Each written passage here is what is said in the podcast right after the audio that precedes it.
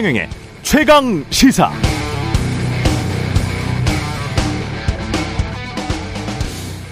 네, 통역까지 포함된 48초면 얼마나 많은 이야기를 할 수 있을까요? 한 정상당 24초, 통역까지 포함하면 12초씩입니다. 그러나 한미 정상이 48조 만났다고 보도된 이후에 우리 언론에서는 윤석열 대통령이 바이든 대통령에게 인플레이션 감축법으로 인한 한국산 전기차 보조금 차별 문제에 대한 우려를 전달한 것으로 알려졌다. 두 나라가 유동성 공급 장치 통화 수합을 말하는 것이겠죠. 유동성 공급 장치. 이를 실행하기 위해서 긴밀히 협의하기로 했다. 이렇게 보도하고 있습니다. 48조 동안 이런 말을 했다는 겁니다. 미국 백악관 홈페이지에 가보니까 관련 보도 자료가 나와 있네요. 미국 백악관은 이렇게 말하고 있습니다. 바이든 대통령이 윤석열 대통령을 만났다. 두 정상은 북한의 위협에 대처하기 위해 한미 동맹을 강화하기로 재차 확인했다. 바이든 대통령은 또한 글로벌 공급망, 첨단 핵심 기술, 경제, 에너지 안보, 세계 보건, 기후 변화에 대해서 말했다. 48조 동안 두 정상이 통역을 대동하고 이렇게 많은 말을 했던 것일까요? 아니면 각자 보도 자료에 이런 내용 서로 각각 국내 유권자들을 다독일 수 있는 내용을 넣기로 서로 양어하기로 한 것일까요? 외교 현장은 종종 기적 같은 일도 벌어지니까요. 아직은 알 수가 없습니다. 네, 안녕하십니까. 9월 23일 세상에 이기 되는 방송 최경령의 최강시사 출발합니다. 저는 KBS 최경령 기자고요. 최경령의 최강시사 유튜브에 검색하시면 실시간 방송 보실 수 있습니다. 문자 자면은 짧은 문자 50원, 긴 문자 100원이 드는 샵9730 또는 유튜브 무료 콩언플 많은 이용 부탁드리고요. 오늘 최강시사 정진석 국민의힘 비대위원장 만나보고요. 3부에서는 1,400원을 돌파한 환율이 우리 경제에 미치는 영향 짚어보겠습니다.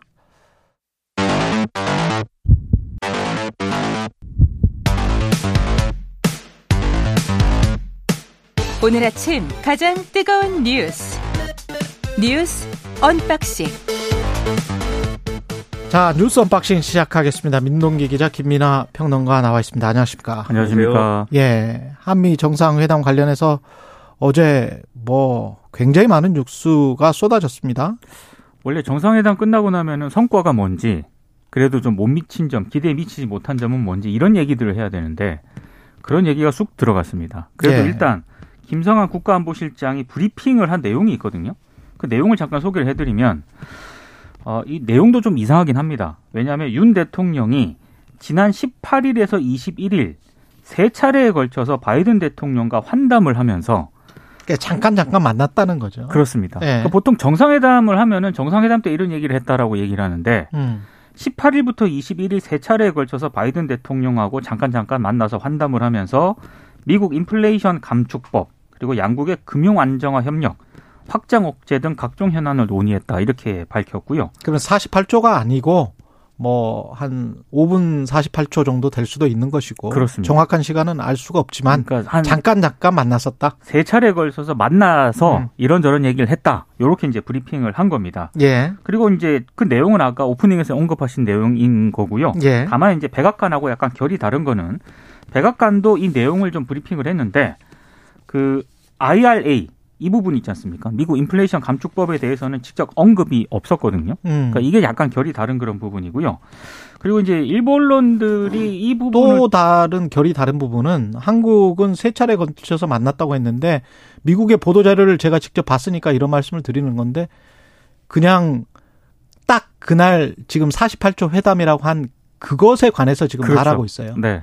미국의 백악관 보도 자료는 readout이라고 그 그 날에 그 그 사람들이 나눈 두 정상이 나눈 대화를 최대한 자세하게 설명을 하는 그런 디테일하게 설명하는 그 정도고 한 다섯 문장 정도 그렇게 많지 않습니다. 그렇습니다. 그렇게 해서 굉장히 아까 말씀드렸지만 애매모호하게 글로벌 공급망, 첨단 핵심 기술, 경제, 뭐 세계 보건, 기후 변화에 대해 말했다. 네.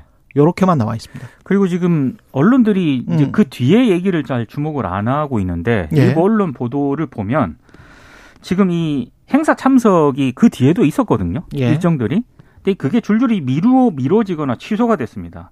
특히 뭐 디지털 비전 포럼이라든가 재미 한인 과학자 간담회는 1시간쯤 연기돼서 열렸고요. 음. 특히 윤 대통령이 참석하기로 했던 그 경제인 그 간담회가 있었거든요. 이를테면 한미 스타트업 서밋 그리고 K 브랜드 엑스포 이거는 아예 취소가 됐는데 그 현장에 이제 관계자들이 좀 윤 대통령을 기다리고 있다가 뒤늦게 불참 통보를 받았다라고 합니다. 거기 그래서 구글이나 오라클도 지금 와 그렇습니다. 있었다며요. 그래서 네. 그 현장에 왔던 사람들이 상당히 좀 아쉬움과 여러 음. 가지 좀 불만을 토로했다 이런 보도도 나오고 있습니다. 음. 그 상황은 이랬던 것 같아요. 어쨌든 바이든 대통령하고 한미 정상회담을 하려고 했는데 음. 바이든 대통령이 어떤 국내 정치적 문제라든가 다른 어떤 이슈들 때문에 뉴욕 체류 일정 자체를 이제 줄인 거지 않습니까? 그러다 보니까 어 이게 정상회담을 하기로 했는데 일정은 없어졌고 그래서 짧게라도 어떻게든 만나는 장면을 연출해야겠다 싶어서 그래서 이제 그런 것 같아요. 그 이 글로벌 펀드라는 이 자리도 애초에는 이제 어 직접 가는 건 아니었다는 거잖아요. 그런데 이제 초청을 받는 형식으로 해서 가서 거기 가서 이제 바이든 대통령하고 48초간 이제 만난 건데 그렇게 이제 예- 그렇게 생각을 해보면 사실 영국에서 그 전에 있었던 영국에서의 바이든 대통령과의 만남이라든지 이런 것들은 그 기- 심도 있는 논의를 할 필요와 이유가 없는 거죠. 왜냐하면은 이후에 정상회담 일정이 그때는 예정이 돼 있고 뭐 이런 협의 중이었을 테니까. 그리고 그런 행사에 가면은 그 행사에 대해서 얘기를 하지. 어느 날 그 만났는데 그런 이제 이 영국 여왕의 장례식 이후에 이제 상황에서 만났는데 그 얘기를 하지 짧게 만났는데 뭐 심도 있는 어떤 이 현안에 대해서 얘기를 하겠습니까? 그리고 아니 이 게 근데 대통령실이 그동안에 계속 보도자를 내놓고 한국 언론이 보도를 해온 것은 어 뉴욕에서 한미 정상회담이 예정돼 있다. 한미 정상회담 한다. 이렇게 돼 있었거든요. 그렇죠. 그건 확실한 거였죠. 며칠 동안 그렇게 이야기를 네. 해놓고 지금 와서 세 차례 짧은 스탠딩으로 만났는데 이런저런 이야기를 다 했다라고 하면서 이것도 회담이다라고 주장하는 거는 그러니까 글쎄요 국민들은 어떻게 들을까 모르겠습니다. 그러니까 말씀하신 대로 네. 그런 일정이 정해져 있는데 음, 앞서 가지고 뭐 영국 여왕 장례식에서 그렇게 얘기할 수는 없는 것이고 음. 그리고 뒤에 일정도 어 그러니까 이 48조 이 뒤에 이 리셉션에서의 일정도 그렇게 길지는 않았던 거지 않습니까? 예. 그리고 그 자리도 뭐 밥 먹고 이렇게 막 왔다 갔다 하는 자리이기 때문에 심도 있는 논의하기 어려운 곳이었거든요. 그러면 종합적으로 얘기하면 한미 정상회담과 관련돼서 성과는 사실 있다고 보기 어렵고 예. 그러면 이게 또 바이든 대통령의 일정과 관련돼서 어쩔 수 없었다라고 얘기할 수도 있겠지만 음. 그것도 그냥 그것만 감안하기는 좀 어려운 게 바이든 대통령이 다른 정상들하고는 또 정상회담을 했어요. 그래서 리즈 트러스 영국 총리하고도 그렇죠. 했고 네, 그렇죠. 에마뉴엘 마크롱 대통령하고도 했고 그리고 이 두 사람 간의 회담은 백악관의 기록에 따르면 45분간 진행이 됐고 음. 또 이 필리핀 대통령하고 회담도 갖는 일정이나 이런 것들도 다 공지가 됐는데 우리는 그렇지 않았던 거지 않습니까? 그렇죠. 글로벌 공공펀드 할 때도 기시다 총리는 바로 같은 테이블이 있었거든요. 네. 그렇죠. 예. 그러니까 결론적으로 거의 한 시간을 같이 대화를 했다라고 봐야 돼요. 결론적으로 이 한미 정상회담은 다소 예외적으로는 실패한 일정이다라고 예. 하는 평가를 피할 수가 없는 상황입니다. 지금 저 관련해서 현지에서는 어떻게 에, 바라보고 있는지 미국의 김양순 특파원이 연결돼 있습니다. KBS 김양순 특파원 연결해서 현지 분위기 반응을 좀 살펴보겠습니다. 김양순 특파원 안녕하세요. 네, 안녕하세요. 예, 현지라서 약간 좀 시차가 있습니다. 양해해 주시고요. 일단 48초 환담 이거는 우리가 다 세 본 거죠? 48초입니까? 네, 여러 언론사가 이제 같이 다들 세본것 같은데요. 음. 48초 맞습니다. 굉장히 빠르게 지나가기 때문에 좀 빨리 느껴질 수도 있는데, 어, 48초 동안 이제 바이든 만나서 어깨 두드리고 사진 찍고, 그다음에 이야기를 나누고, 그다음에 이제 박진 외교부 장관과 함께 걸어 나오는 예, 음. 그 영상 제대로 보신 것 맞습니다. 짜깁기라든가 뭐 왜곡이라든가 편집 같은 그런 것들은 좀 찾기 어려웠습니다. 지금 두 정상이 만난 시간의 총량이 중요한 게 아니다. 대통령실 관계자는 이렇게 이야기를 했고 바이든 대통령도 IRA 관련해서 전기차 보조금 관련해서 우리의 우려를 우리는 전달했고 거기에서도 진지하게 협의하자 이렇게 답변을 했다는 거예요. 이게 가능했을까요? 아, 네, 이제 아시겠지만 정상회담이라는 게 정상들 간에 서로 밑에, 서 밑에서 의제를 다 조율을 하고 여기에 대해서 어떻게 어떻게 하겠다 하고 이제 정상들 간에는 뭐 1번 오케이, 2번 오케이 이런 식으로 진행이 음. 되잖아요. 그래서 음. 사실 굉장히 짧았지만 그 물밑에서 이렇게 외교부에서 대통령실과 그리고 백악관 사이에 이런 이런 의제들을 우리가 이야기하고 싶다라는 이야기는 전달이 됐을 걸로 보고요. 그러니까 바이든 대통령과 윤석열 대통령이 둘 사이에 통역이 없었잖아요. 시간이 매우 짧았기 때문에 예. 통역이 없는 사이에 IRA에 대해서 구체적으로 얘기를 했다고 보기는 솔직히 어렵습니다만 이제 그 전에 의제에 대한 사전 조율이 있었기 때문에 이 의제에 대해서 우리가 이야기를 나눴다라고 대통령, 대통령실이 이야기를 하고 또 이제 백악관에서도 readout 즉 보도 자료에 대해서 예. 뭐 전반적인 사안에 대해서 뭐 논의했다라고 밝힌 것 같습니다. 백악관 쪽 입장은 그 보도 자료에는 사실은 IRA랄지 이렇게 구체적으로 나와 있지는 않더라고요.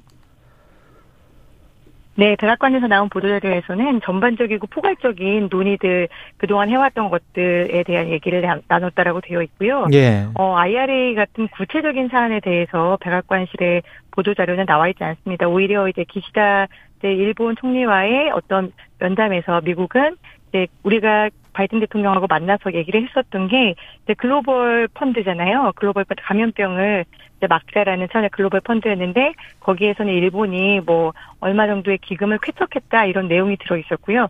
우리나라와의 보도 자료에서는 그냥 전반적인 사항에 대해서 논의했다. 뭐 동맹이다 이런 정도만 언급이 됐습니다. 그렇죠. 그리고 윤석열 대통령이 행사장에서 비속어를 사용한 것, 이거는 국제적으로도 논란이 되고 있는 것 같은데 어떤 상황에서 나온 발언이고 미국 그 현지 반응도 궁금합니다. 네, 일단 어, 영상 보신 분들은 다 아시겠지만 다른 정상들하고 네, 글로벌 펀드에서 단체 사진을 촬영을 하고 그다음에 다- 바이든 대통령 만나고 그 다음에 이제 내려오는 길에서 네, 박진 외교부 장관에게 어떤 비속어를 사용을 해서 이야기를 한 건데요. 여기에 대한 이제 해석 어떻게 들리느냐는 대통령실의 해명도 있었고 그 다음에 그 전에 우리가 직접 들어본 부분도 있었지만 어 이게 미국 정가라는 게 우리나라 정가만큼 굉장히 말의 전파 속도가 빠릅니다. 그러다 보니까 이제 미국 의회 관계자들 특히 보좌관들도 제가 오늘 이제 한국 시간으로 아침 있고 여기 시간으로는 이제 어 저녁에 물어봤었는데 다 알고 있더라고요 내용에 대해서 이미? 블룸버그나 네. 아니면 예. AFP나 네 워싱턴 포스트에서도 또 이제 보도가 다 나왔기 때문에 이제 의회 관계자들이 대부분 이 내용을 알고 있었고요. 특히 한국과 관련된 한국인 지역구가 많은 곳에서는 어 굉장히 자세하게 알고 있었습니다. 내용을 보시면 이 비속어가 어떻게 번역돼서 전해지느냐에 따라서 좀 차이가 있겠지만 그렇죠. 어 이제 의회 보좌관의 말을 제가 그대로 전달을 좀 해보면은 예. 어, 꼭 익명으로 해달라고 이제 부탁을 했습니다. 이게 아. 외교적으로 또 다른 나라 정상의 말을 비판하는 게 또 결례가 될 수도 있기 때문에 그렇죠. 이제 반드시 익명을 좀 부탁을 했고요. 일단 뭐 이게 미국 의회든 한국 의회든 간에 의회를 대통령의 눈 아래로 본다라는 시선이 기저에 깔려 있다는 거를 윤 대통령이 굉장히 여과 없이 드러냈다. 이게 음. 너무 어이없는 실수라서 최근에 이코노미스트에서 아마 많이들 보셨을 겁니다. 윤석열 대통령 비판하면서 손에 신발을 신고 다리에 넥타이를 맨 차파 그랬죠. 에다가 이제 윤 대통령 기본부터 배워라라는 제목이었잖아요. 예. 그래서 그 이코노미스트 기사가 생각이 났다. 이제 이 기사를 한번 상기해 보면서 미국은 삼권 분립, 정치와 국정은 의회가 주도하고 있다. 삼권 분립 기반의 민주주의 제도를 만든 국가고 미국의 가장 오랜 역사를 자랑하고 있다는 점을 잊지 마셔라. 의회에 음. 대해서 이제 이런 식으로 태도를 갖고 있는 부분에 대한 굉장히 불편한 심경을 좀 드러냈고요. 뼈 아픈 또. 다른 예. 보좌관은 그- 네 다른 보좌관은 어 한국이 지금 한 달 가량 인플레이션 감축법 개정을 두고 공을 굉장히 많이 들이는 걸로 알고 있는데 음. 그 법을 개정할 수 있는 곳이 의회라는 거 예. 알고 있지?라고 이렇게 물어보더라고요. 그 다른 분들도 좀 질문이 있는 것 같은데 질문을 해주세요. 예. 아, 예, 저 민동입니다. 아, 네 안녕하세요. 예. 예, 예. 저, 그 김은혜 홍보수석이요. 그 대통령실이 미국 의회가 아니라 우리 한국 국회. 국회. 에 대한 발언이었다라고 지금 일단 해명을 했는데 이 해명에 대한 현지 분위기라든가 기자들 반응이 좀 어떤지가 궁금하거든요. 네, 일단 어 먼저 현지 분위기는 한국어를 이해할 수 있는 제가 이제 Korean American 보좌관들에게도 많이 음. 물어봤거든요. 근데 이분들이 듣기에는 바이든이다. 의회가 어디를 가리키는지는 모르겠지만 어. 그 들리는 귀로 들리는 wording은 바이든이다. 이게 한국말로 날리면이라고 들릴 수 있나라고 저한테 이제 반문을 해왔고요.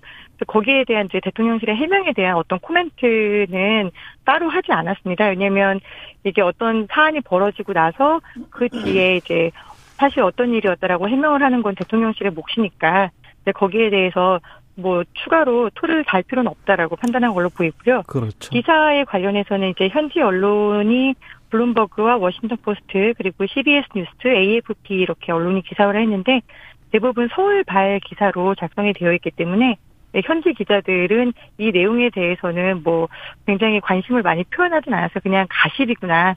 음. 어 사실 음. 바이든 대통령도 여기 폭스뉴스에 그랬죠. 어, 2시의 기자라고 굉장히 이제 바이든 대통령이 굉장히 공격적으로 질문을 하는 기자가 있는데 그 기자에게 이제 마이크가 꺼진 줄 알고 욕을 한 번한 적이 있었거든요. 그랬죠. 1월 달에. 욕설을 예. 해서 네, 네 맞습니다. 그게 이제 이제 B 월드 그러니까 배, 그 비속어를 썼다라고 해서 예. 문제가 됐었는데 당시 바이든 대통령의 처사는 곧바로 아 내가 정말 잘못했다 미안하다 너 두시는 굉장히 훌륭한 기자다라고 공식 사과를 사과했죠. 했습니다. 음. 예. 그랬기 때문에 네 공식 사과를 했기 때문에 어 대통령 윤석열 대통령의 이런 발언에 대해서 일단 불편하고 그다음 외교적으로 아마추어적이고 이런 부분에 대해서는 맞지만 이게 뭐 사람은 말실수를 할 수 있고 세계 여러 정상들이 핫 마이크라고 하는데 마이크가 있는 줄 모르고 말실수를 하는 적이 많기 때문에 여기에 대한 해명이 좀 진솔했으면 좋겠다 이런 분위기는 좀 읽혀졌습니다.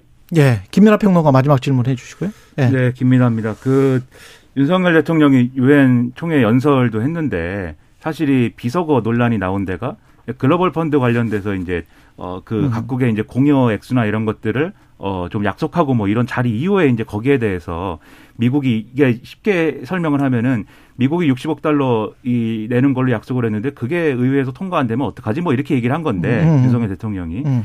실제로 이 우리도 약속했거든요. 유엔 총회 연설에서 그렇죠. 글로벌 예, 펀드 1억 달러. 공여에 예. 대해서 약속을 했는데 이런 것에 대한 진정성이나 이런 것들이 어 좀 훼손될 수 있다라고 보이는데 이 음. 논란 때문에 미국 사람들은 어떻게 생각하는지 그것이 한국에서는 알 수가 없어서 그것이 궁금합니다. 게다가 이제 유엔 연설에 대한 평가도 좀 해주세요. 다른 나라 정상들 특히 기시다 총리 같은 경우는 상당히 각광을 받았다는 이야기도 제가 좀 들어서 어떻습니까? 네, 유엔 연설에 대한 평가를 좀 먼저 해보자면은 예. 일단 여기 현지 시간으로 오늘 마침 미 전략문제연구소 CSIS라고 우리나라에도 많이 알려져 음, 있는 그렇죠. 싱크탱크죠. CSIS에서 이제 유엔 연설에 대한 평가를 했어요.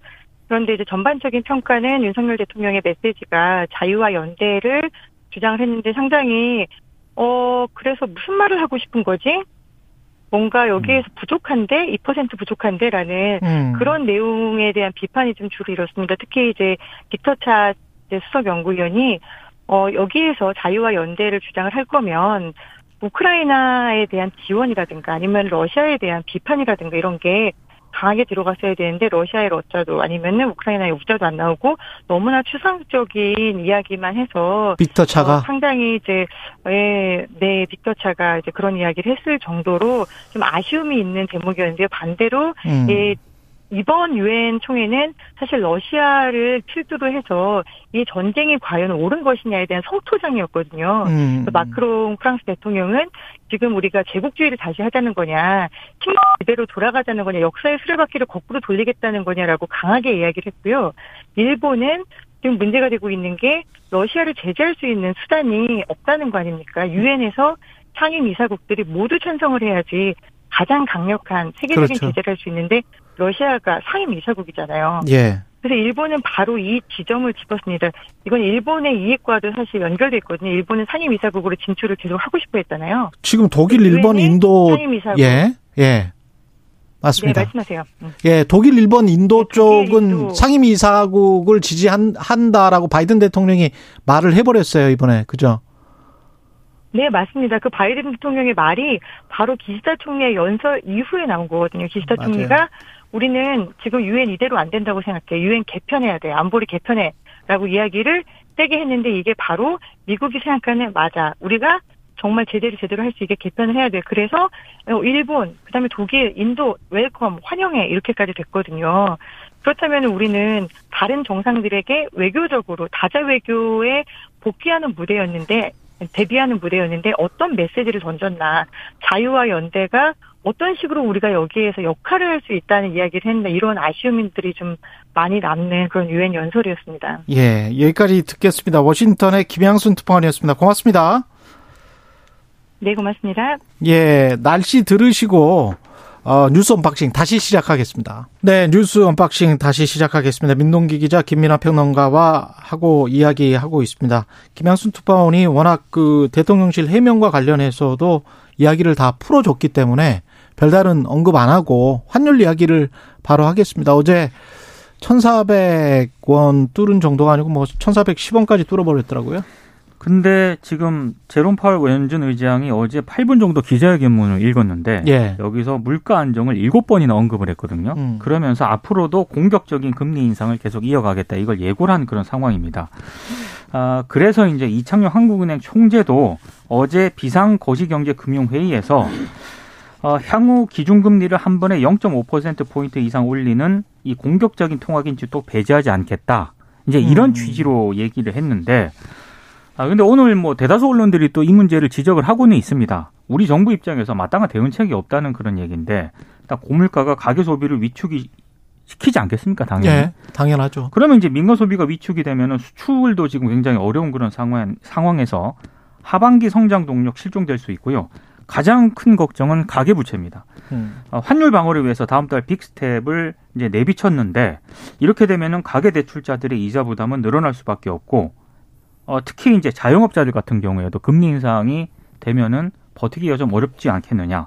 그리고 대출 비중이 높은 국내 기업들 역시 어려움에 직면할 수밖에 없고 중소기업 같은 경우는 더 충격이 큰 그런 상황인데 이런 상황에서 정부가 어, 특별한 대응책은 좀 없는 것 같습니다. 지금 뭐 한미 통화 스와프 얘기가 나오고는 있습니다만 미국 측이 큰 의지가 없다고 지금 보는 게 좀 냉정하게 냉정한 시각 아니겠습니까? 유동성 공급 장치를 뭐 검토하겠다. 검토하겠다는 거잖아요. 근데. 검토하겠다라고 어제 얘기를 했는데도 환율이 치솟았거든요. 그게 결국은 시장이 가장 정확하게 보고 있는 거잖아요. 그렇습니다. 예. 그래서 참좀 답답한 상황인 것 같습니다.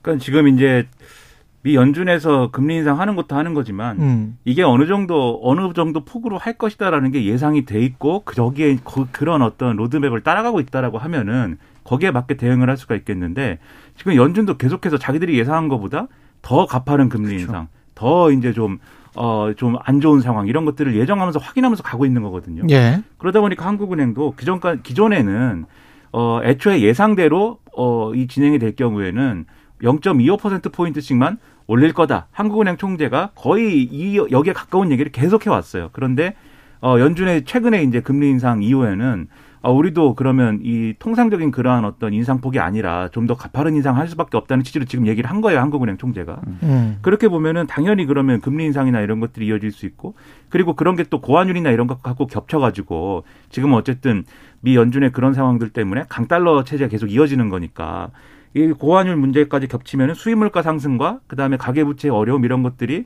계속해서 누적돼 가지고 어두 배로 힘든 상황을 만들 수 있는 거 아니겠습니까?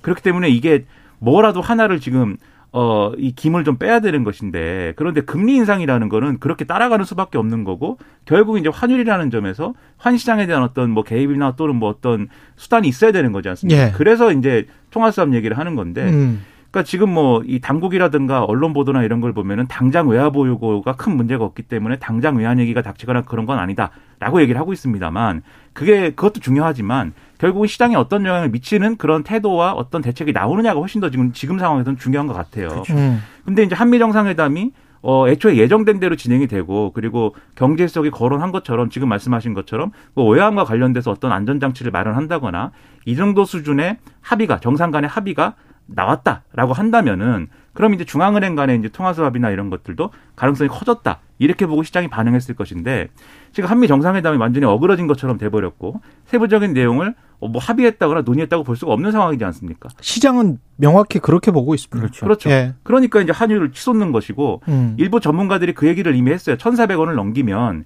이게 일종의 뭐 늘 얘기하는 무슨 뭐 심리적 마지노선 그러니까 예. 얘기할 때마다 달라져요. 심리적 마지노선. 뭐 1,500원 얘기까지 지금 나오고 그렇죠. 있습니다. 심리적 예. 마지노선은 항상 후퇴하는데 음. 이것을 넘겼기 때문에 그 다음부터는 뭐 1,300원대에서는 1,380원이냐 90원이냐 이거를 매일 얘기했지만 이제는 1,400원대라고 하면은 2, 30원씩 그냥 팍팍 올라갈 수 있다. 이렇게 음. 얘기를 하고 있는 거여서 뭔가 기민하게 움직이지 않으면 이 상황이 엄청난 부담으로 되돌아올 수밖에 없다. 이거는 명약 관화하기 때문에 시급한 대책이 또 필요한 것 같습니다. 그 좋은 이- 뉴스도 좀 전해드릴게요. 제가 믿는 제가 믿는 자본주의의 가장 큰 장점은 그 자연의 평형 이론을 저는 자본주의가 굉장히 잘그 이루고 있다라고 생각을 하는데 가장 중요한 건 가격이거든요. 음. 가격이 미국의 달러 가격이 너무 많이 이렇게 가파르게 치솟았잖아요. 그러면은 어, 또 떨어질 수가 있어요. 이거는 마치 물과 같은 거라서 자본주의의 돈의 흐름은 그런 측면들이 있기 때문에 나중에 이제 이종우 센터장이랑 좀 이야기를 해보겠지만 저는 막 그렇게 너무 그 심란해 하실 필요는 없다. 이 좋은 뉴스 하나만 전달을 해드리고 나쁜 뉴스는 지금 미국에서 고금리가 가는 게 미국 사람들이 예측하는 거는 2024년까지는 갈 것 같다라는 거잖아요. 2024년까지 가서 한 4.4에서 한 4.5 후반대까지 어쩌면 가다가 거기 그때부터 조금씩 꺾이고 그걸 보는 거는 2025년이 될 것이다. 네. 그렇다면 우리가 대비해야 되는 거는 올해가 아니고 내년 이다. 음. 2023년이 굉장히 힘들어지겠구나. 그걸 예상하시고 가계 재정이랄지 국가 기업들 뭐 이런 것들 다 신경을 써셔야 될 것 같습니다. 내년이 더 힘들 것 같습니다. 좋은 뉴스가 아닌 것 같은데. 예. 그두 가지 예. 생각이 드는데 예. 자연은 그렇게 평형을 찾아가는 것이기도 하지만 음. 그 평형을 찾는 과정에서 인간의 한계를 넘는 경우가 많아요. 자연이 홍수가 자연, 날 때가 있거든요. 그러니까 자연이 무섭습니다. 이게 홍수가 날 때가 있거- 있거나 이상 기후로 가뭄이 오랫동안 계속될 때가 있어요. 그렇죠. 그런 그게 점에서- 이번인지는 저도 몰라요. 아 근데 그러면 예. 내년을 잘 버텨야 되는데 예. 그게 어느 정도 체력이 되시는 그러니까요. 분들은 버틸 수가 있지만 그렇죠. 자연이 이렇게 무섭지만 네. 또 하나 희망적인 것은 가끔 자연이 홍수가 날 줄 알았는데 홍수가 안 오기도 하고 태풍이 올 줄 알았는데 그렇습니다. 태풍이 비껴가기도 합니다. 갑자기 날이 좋아질 수가 있습니다. 예. 희망적인 뉴스죠? 오묘, 예, 오묘합니다. 네, 저는 자연주의 평형 이론을 믿고 있습니다. 네, 오묘한 얘기입니다. 예. 네. 국민의힘 윤리위에서 이준석 전 대표의 추가 가처분은 을할 수도 하는데 이게 추가 가처분이 당헌 당규의 배격이 된다. 그래서 또 이, 이거에 관해서도 지금 뭔가 제재를 하겠다. 뭐 이런 이야기예요? 그러니까 지금 중앙윤리위원회가 예. 이준석 전 대표가 당 전국위원회 개최 금지 가처분 신청을 했잖아요. 음. 근데 이 신청한 것을 징계 사유에 넣은 것으로 확인이 됐습니다. 음. 그러니까 이준석 전 대표가 지난 5일 열린 전국위회 사전에 개최를 막아달라고 가처분을 신청을 해서 예. 이게 당원의 의무를 어겼다라고 중앙윤리위원회가 이제 판단을 하고 있다라는 건데요. 아, 그래서 지금 일부 언론 보도를 보니까 아, 재밌는 그런 좀 전망을 내놓았던데 만약에 아, 이준석 전 대표에 대한 경찰 수사 결과에서 성비위나 증거인멸 교사, 무고 혐의점이 드러나지 않았을 때 플랜 B로 가처분 신청이 주요 징계 사유가 될 수 있다. 이런 관측이 나온다라고 하는 겁니다.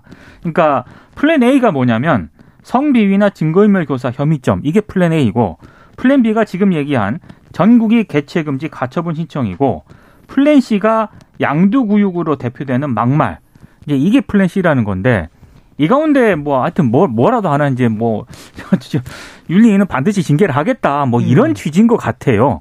어, 어, 윤리위가 또 어제 입장문을 냈는데 징계 결과를 추측하는 일방적 주장 그리고 여론을 호도하는 행위가 확산이 되고 경쟁적으로 언론에 보도되는 상황에 대해서 심각한 우려를 밝힌다.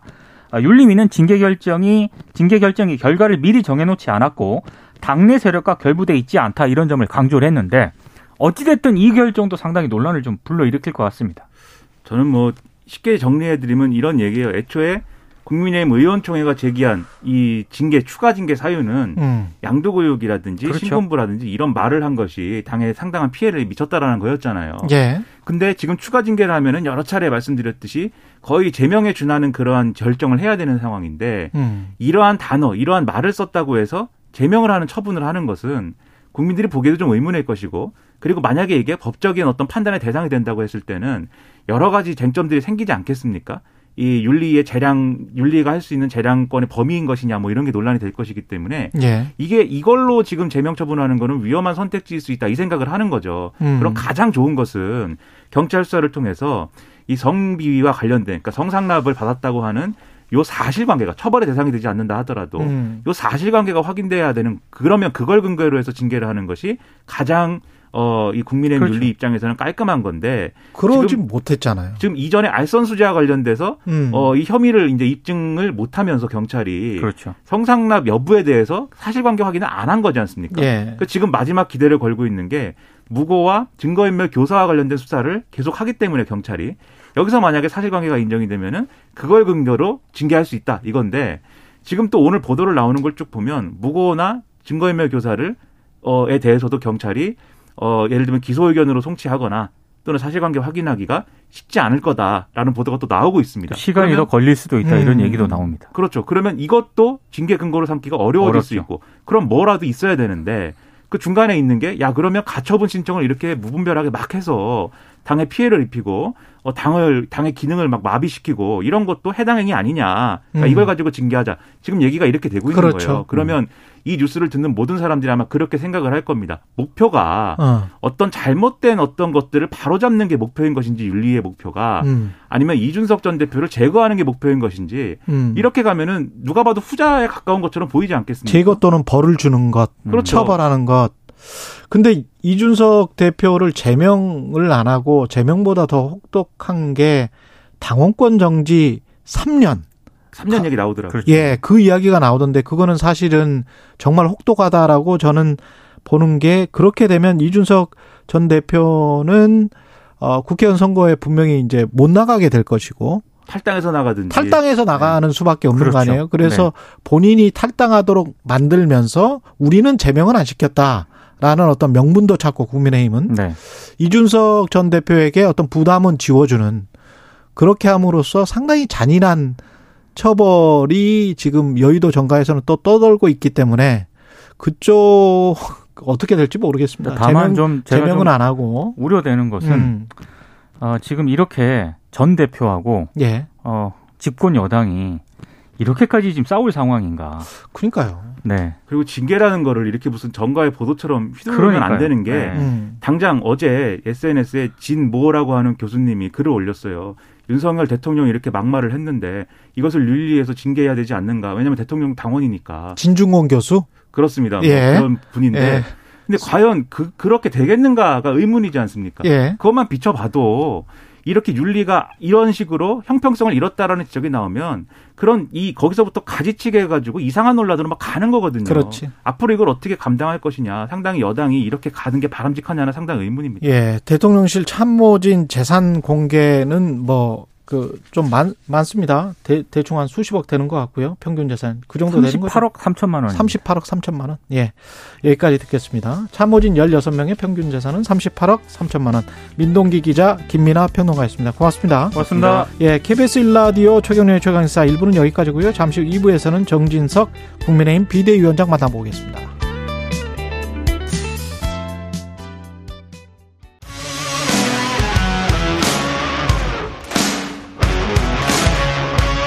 오늘 하루 이슈의 중심 최경영의 최강 시사. 네, 대통령 순방 일정이 마무리 국면에 접어들었고요. 윤, 윤석열 대통령 순방과 관련된 뉴스는 정말 다양하게 쏟아졌죠. 이번 순방의 성과, 후속 조, 조치, 국내에서 해결해 나가야 될 과제들도 있을 것 같습니다. 국민의힘 정진석 비대위원장 전화로 연결돼 있습니다. 안녕하세요, 위원장님. 네, 안녕하십니까. 예. 한일 의원 연맹 회장도 맡고 계세요, 위원장님이. 그렇습니다. 예, 그래서 일본 기시다 총리와의 만남, 회동, 회담 반가우셨을 것 같습니다.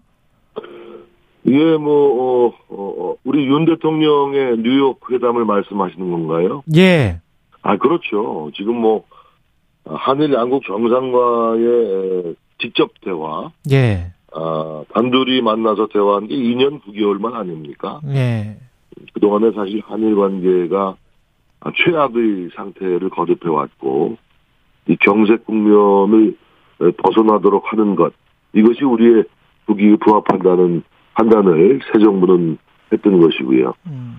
사실 그 엄밀히 얘기하면은 전 정권에서 만든 뇌관을 제거하는 폭탄 처리반 역할을 지금 윤석열 정부가 하고 있는 것이죠. 한일 관계에 대해서. 음.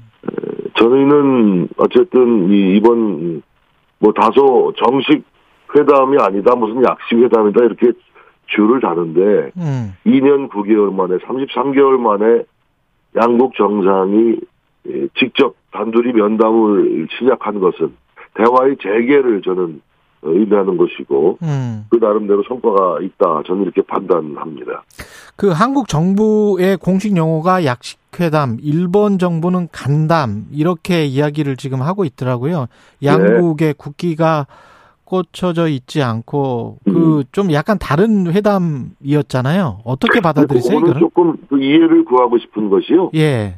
어, 유엔이라는 외교 무대를 좀 이해하셔야 됩니다. 음. 매년 가을에 뉴욕의 유엔 본부에서 열리는 유엔 총회는 전 세계의 정상급 인사들이 수백 명이 모여서 활발한 진짜 외교 경쟁을 벌이는 장소이죠. 예. 아마 가보셨는지 모르지만 저는 유엔 본부를 여러 번 가봤는데 굉장히 그 건물도 오래된 건물이고 회담 장소도 그렇게 넉넉하게 마련되어 있지 않은 것이고 그래서 각국 정상들은 이 다자 외교의 무대에서 이른바 pull-aside 대화를 많이 합니다. pull-aside. 예. pull-aside라는 게 이게 옆으로 끌어잡아서 하는 예, 예. 대화라는 뜻 아니겠어요? 예, 예. 네, 그래서 이게 누구나 무슨 뭐 국기 꽂아놓고 뭐 격식 갖추고 그 방문국에 가서 일대일로 하는 그런 회담은 될 수가 없어요. 음. 유엔의 무대라는 것이. 예. 바이든 대통령하고도 뭐 48초 대화 나누셨다고 하는데 예. 영국과 뉴욕 유엔에서 벌써 세 차례나 만나서 어 상호 관심사에 대해서 충분히 대화를 나눴다고 저는 생각을 하고요. 특히 일본 정상과의 이 대화는 사실 어렵사리 성사된 것 아니겠습니까? 예. 그동안에 2년 9개월 만에 성사된 것. 그리고 양국 정상들이 만나서 이제 문제 해결을 시도하는 양국, 양국 그 사이에 놓여 있던 이 폭탄을 제거하는 음. 이런 노력을 시작하는 것이고, 한마디 제가 꼭 드리고 싶은 말씀은 예. 지금 뭐 전 세계가 지금 열병을 앓고 있습니다만은 이 국제 질서의 재편기고 대전환기에 우리 놓여 있습니다. 음. 그렇지 않습니까? 식량 위기, 안보 예, 위기, 뭐 기후 변화, 뭐, 뭐 팬데믹 등등 말이죠. 음. 그래서 우리 이 이것을 해소하는 우리나라의 해법, 외교 해법이 무엇이냐? 이것은 대통령이 여러 차례 강조한 대로 자유연대입니다. 근데 자유민주주의 진영의 연대가 이 세계 질서가 재편되고 있는 이 엄중한 상황을 극복하는 해법이다.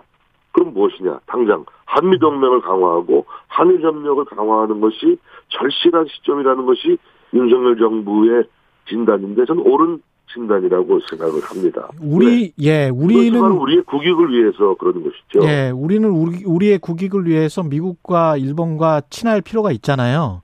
그리고 이제 이 삼각 협력이 어느 때보다도 절실히 요청되는 때이다 이렇게 말씀드릴 수 있습니다. 근데 일본은 일본은 왜 우리에게 그 화난 듯한 우리 국민들 입장에서 봤을 때는 강제징용 피해 문제랄지 이런 것들이 우리가 더 정당성이 있는 요구를 하고 있는 것 같은데 왜 우리한테 화난 듯한 그- 태도로 대할까요? 그런 것입니다. 그러니까 예. 어, 박근혜 대통령 때 에, 아베 전 총리와 박근혜 대통령이 합의한 위안부 합의랄까 예. 이런 것이 잘 이행이 이 국가가 국가 간의 약속이 이행이 안 되고 있고 음.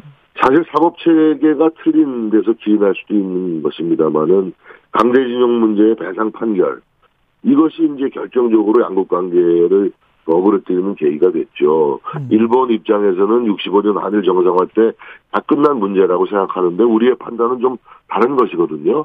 뭐 음. 부연 설명을 드리지 않아도 이런 음, 계속 대화가 아, 어렵게 진행되어 왔던 것이고 어쨌든 전 정권에서는 이 한일 관계가 아, 그 문제 때문에 악화돼 가지고 예. 결국 뭐 죽창과 토착 왜구 뭐 반일 뭐 문제가 뭐 지배함으로써 사실상의 양국 관계 대화는 단절 상태로 갔던 겁니다. 그 일본 뭐 문재인 정부에서 파견한 일본 대사는 counterpart인 외상과 총리를 만난 적도 없이 돌아왔고 그나마 아, 제가 지난 4월에 대통령 특사로 일본을 방문했을 때한 예. 60여 명의 주요 인사들을 만났습니다. 그때도 기시다 총리, 하야시 외상, 아베 전 총리, 모리 전 총리, 뭐 경단련 회장, 뭐 교수들, 언론인들 각계각층의 주요 인사들을 만났는데 그래도 저희들이 이, 이 면담을 요청하는 상대가 단 한 명도 요청을 거절한 바가 없고 음. 나름대로 어 제가 느낀 것은 아 일본도 일본도 어, 한일 간의 대화를 다시 시작하고 싶은 생각이 있구나라는 것을 느꼈거든요. 음. 이 모멘텀, 이 모멘텀을 죽이면 안 됩니다. 이걸 살리는 것이 우리의 국익에 부합하다는 반드시 판단이고 음. 거기에 따라서 노력을 좀 기울이고 있다 이렇게 설명을 좀 드리고 싶습니다. 민주당은 강제 동원 등 과거사 문제 지인전이 전혀 없었다. 굴욕적인 빈손 외교였다. 직접 찾아가서 만났다. 뭐 이런 것들을 이제 비판을 하고 있는 것 같습니다. 글쎄요, 이제 직접 찾아가서 만나든 찾아오든 만나든 그거는 유엔이라는 다자 외교 무대의 이, 그 모양새, 형편을 좀 파악, 파악을 어, 이해를 해야 되는 문제라고 저는 생각을 하고요. 예. 그 NHK에서 일본 기시다 총리가 방금 전에 나온 뉴스인데 예. 향후 한일 정상회담 현 시점에서는 결정된 것 없어 이런 보도가 나왔거든요.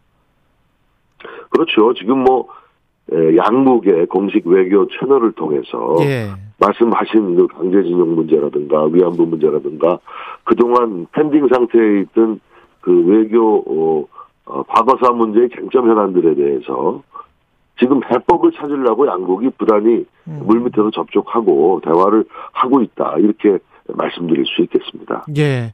어떤 결론에 도달하지 못했기 때문에 예, 예. 기시다 총리 입장에서는 어, 기존 입장을 반복할 수밖에 없는 것이죠. 의원님이 지금 그러나 그러나 한번 예. 보십시오. 이게 큰 틀에서 보십시오. 양국 관계가 죽창과 토착 외고로 그렇게 반목과 갈등을 겪다가 예. 어쨌든 지금 서서히 재개되고 있지 않습니까? 음. 김포 카네다 운항이 재개되고 있고 코로나 격리 면제를 일본이 실시하고 있고 음. 머지않아 양국 간의 비자 면제 조치가 아, 정상화됩니다. 그래서 이 어려운 역사 갈등 현안은 음, 뭐 여전히 풀어가야 될 과제로 남아 있지만 그 이외에 다른 트랙에 양국 간의 교류가 재개되고 있다는 것 이것은 저는 매우 긍정적인 긍정적이다. 신호로 좀 보고 있고 예. 그 역사 문제뿐만 아니라 역사 문제에서 비롯된 뭐 어, 수출 규제 조치라든가 지소미아 같은 문제도 전 충분히 해결될 수 있는 에, 문제다. 그런 점에서도 일본도 어, 음. 크게 에, 부인하지 않을 것이다. 저는 이렇게 생각하고 있고 음. 그 노력이 지금 진행형에 있다. 예. 그리고 그것은 가야 할 길이다라는 점을 좀 어, 말씀드리고 싶습니다. 예. 나우루의 그런 노력을 위해서 이제 아베 신조 어, 전 일본 총리 국장에 직접 참석을 하시잖아요. 그렇습니다. 지금 의원님이. 한덕수 예. 총리님과 제가 예. 어, 27일 아베 전 총리 국장의 정보 조문 사전일단으로 어, 방문하게 돼 있고요. 조문을 하게 돼 있고 조문 이후에도 어, 어, 지금 조율 중에 있습니다만 예. 일본의 정계 실력자들 음. 어, 또 뭐 아직 확정은 안 됐습니다만은 예. 기시다 총리와의 면담도 좀 조율하고 있고 아. 또그 외교 무대 뭐 각국에서 조문단들이 오기 때문에 예. 파멜라 해리슨 미국 부통령과도 어, 면담을 지금 조율하고 있고 음. 어뭐 조문 자체로 끝나는 것이 아니라 또다시 조문 외교를 벌여야 하는 에, 그런 상황을 마주할 것 같습니다.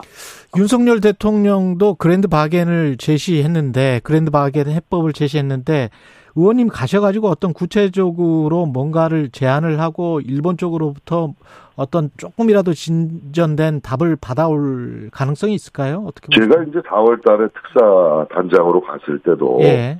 여러 가지 양국 간의 상호 관심사에 대해서 어, 기탄 없이 대화를 나눴습니다. 각계각층의 인사들과 만나서 그러나 최종적인 아, 교섭 아, 협상은 공식 외교 채널을 통해서 어, 진전이 돼야 되고 어, 결론에 도달해야 된다. 이런 생각이고요. 그런 노력을 지금 어, 하고 있다 이렇게 말씀드리겠습니다. 예.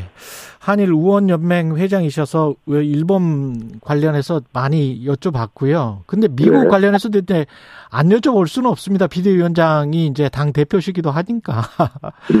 지금 저 미국 의회 폄하 논란 관련해서도 그렇고 여러 가지로 좀 그 뭐랄까요 이번 순방 어떻게 생각하세요? 지금 이제 그 처음 가신 곳이 이제 영국 방문, 예. 이제 그 조문 외교를 하신 것이고, 그 다음에는 유엔 외교를 하신 것인데요. 예. 그 우선 그 영국 방문에 대해서 뭐 이런저런 그 어, 어떤 뭐 지적을 하고 있는 것은 좀, 좀 저희들 입장에서 좀 억울한 편이 많죠. 억울하다. 우리 일단 그 조문 장례식에 참석해서 음. 충분한 조의를 표하고 애도를 표하는 저희 목적은 달성했다라고 보고요. 예. 일단 주한 영국 대사가 어, 명쾌하게 말씀하지 않았습니까? 영국 음. 방문 자체가 조문이고 예. 역 새로운 국왕을 만나서 위로를 표시하는 것이 조문이고 음. 여보세요? 장례가 설명이 필요하냐? 음. 예를 들어서 뭐 자꾸 그 민주당에서 흠집 얘기 물어뜯기를 하는데 저는 좀 도가치가 치다라고 보고요. 예. 영국 정부와의 왕실의 초청을 받고 어, 조문 방문을 한 윤석열 대통령 내외가 무슨 결렬한 게 뭐가 있습니까? 어. 그러니까 뭐 그 좁은 런던 도시에 100여 개국 이상의 국가 정상들이 모였고 예. 또 우리 우리는 그 영국 왕실의 안내에 따라서 움직이고 있는 것이고 움직였던 것이거든요. 음. 예. 영국 측이 요청하는 드레스 코드에 따라 상복을 입었고요. 조문록을 하루 늦게 쓰고 빨리 쓰는 게 우리 국격과 무슨 관계가 있을까요? 예. 조문록을 왼쪽에 쓰면 안 된다고 영국 언론이 지적을 했습니까? 음. 우리 대통령 부인이 상복 차림을 하는데 정식 상복 차림을 하는 것은 이거 누가 문제 제기를 한 적이 있습니까? 예. 왜 이걸 갖다가 자꾸 이렇게 저렇게 지나치게 예. 흠집 내기를 시도하는지 그래도 음. 외국에 나가서 우리 국익을 위해서 정상 외교의 외교 강행군을 벌이는 국가 원수 대통령에게 그렇게 스토킹하듯이 이렇게 해서는 안 된다. 그리고 정말 내가 하고 싶은 얘기는 음. 지금 우리가 국익을 위해서 정말 여야가 머리를 맞대지 않으면 그런 엄중한 시점에 와 있다. 세계 질서가 재편되는 태변혁이다. 구한말 같이 구한말에 우리 우물한 개구리처럼 아, 그렇게 대처해서는 안 된다라는 점을 꼭 좀 역설을 드리고 싶습니다. 그 미국 의회인지 한국 의회를 향해서 한 것인지 모르겠습니다만은 그 비속어 관련해서 그리고 이제 어이 어떻게 보십니까? 그 모딩 자체가 대, 바이든 대통령을 바로 만나고 나오면서 그런 이야기를 한 게 좀 납득이 안 가더라고요. 어, 맞죠. 맞는데 주제 자체가 예. 그, 그러니까 글로벌 펀드 제7차 재정 공약 회의였어요. 예. 어, 그 회의라는 것이 결국은 저거 아닙니까? 그 저개발 국가의 질병 퇴치 기금을 좀 네, 세계 공유하는 보건을 위해서 그런 예. 거죠. 그래서 예. 뭐 일본이 10억 달러 내고 뭐 우리가 음, 1억 불 미국이 내고 10억 달러 내고 우리가 예. 1억 달러 공약 공유하겠다고 약속했던 거 아닙니까? 그렇죠. 어 그러니까 나와서 뭐 바이든이나 미국을 거론할 이유가 없죠. 아니 근데 그 워딩은 분명히 이제 바 그 바이든이 X 팔리겠다 뭐 이런 이런 거였거든요. 근데 이제 저는 가까이에 있- 있지 않고 현장에 없어서 예. 이 동영상만 여러 차례 봤는데 예. 딱히 그렇게 들리진 않더라고요. 그러니까 아니 근데 그게 뭐, KBS나 MBC나 SBS가 똑같이 다 보십시오. 보도를 보도를 아니, 했기 보십시오. 때문에 그걸 저희로서는 대통령실의 예. 해명을 그, 그 믿을 수밖에 없지 않겠습니까? 우리가 아, 뉴욕 현장에 있는 사람들이 아니기 때문에. 예. 근데 뭐 공식적으로 대통령 그 홍보수석이 설명한 것은 이게 그 국회에서 승인 안 해주고 날리면 날리면이라고 돼 있는 여기서 미국 얘기가 나올 리가 없고 바이든이라는 말을 할 이유가 없었다. 우리 국회에서 1억 달러를 승인해 줘야 되는데 음. 과연 이게 어떻게 될까라는 그런 우려 어, 이런 것을 그냥 지나가면서 사적인 혼잣말로 한 것입니다. 그래서 나는 그래서 이걸 그렇게 정말 키워가지고 근데 대정부 질문 내내 이 얘기를 하고 하는 것이 정말 우리 국익 전체에 도움이 될지 조금 지금 숨, 숨을 좀 고르기를 예. 해야 될 필요가 있는 것이 아닌가. 지금 말씀하시는 거는 그러면 지상파 방송 3사가 다 오보를 내고 대통령 홍보수석의 말이 옳다 이런 말씀이신데요? 아니 제 귀에는 명확하게 들리지가 않았어요. 여기 좀 해명을 들어봐야 되겠어요. 예. 그것이 어떻게 어떤 의도로 녹취됐는지는 저는 잘 모르겠어요. 예. 근데 제 귀가 나쁜지 모르지만 예. 아무리 여러 번 들어봐도 명확하게 제가 들, 들리지가 않습니다. 네, 알겠습니다.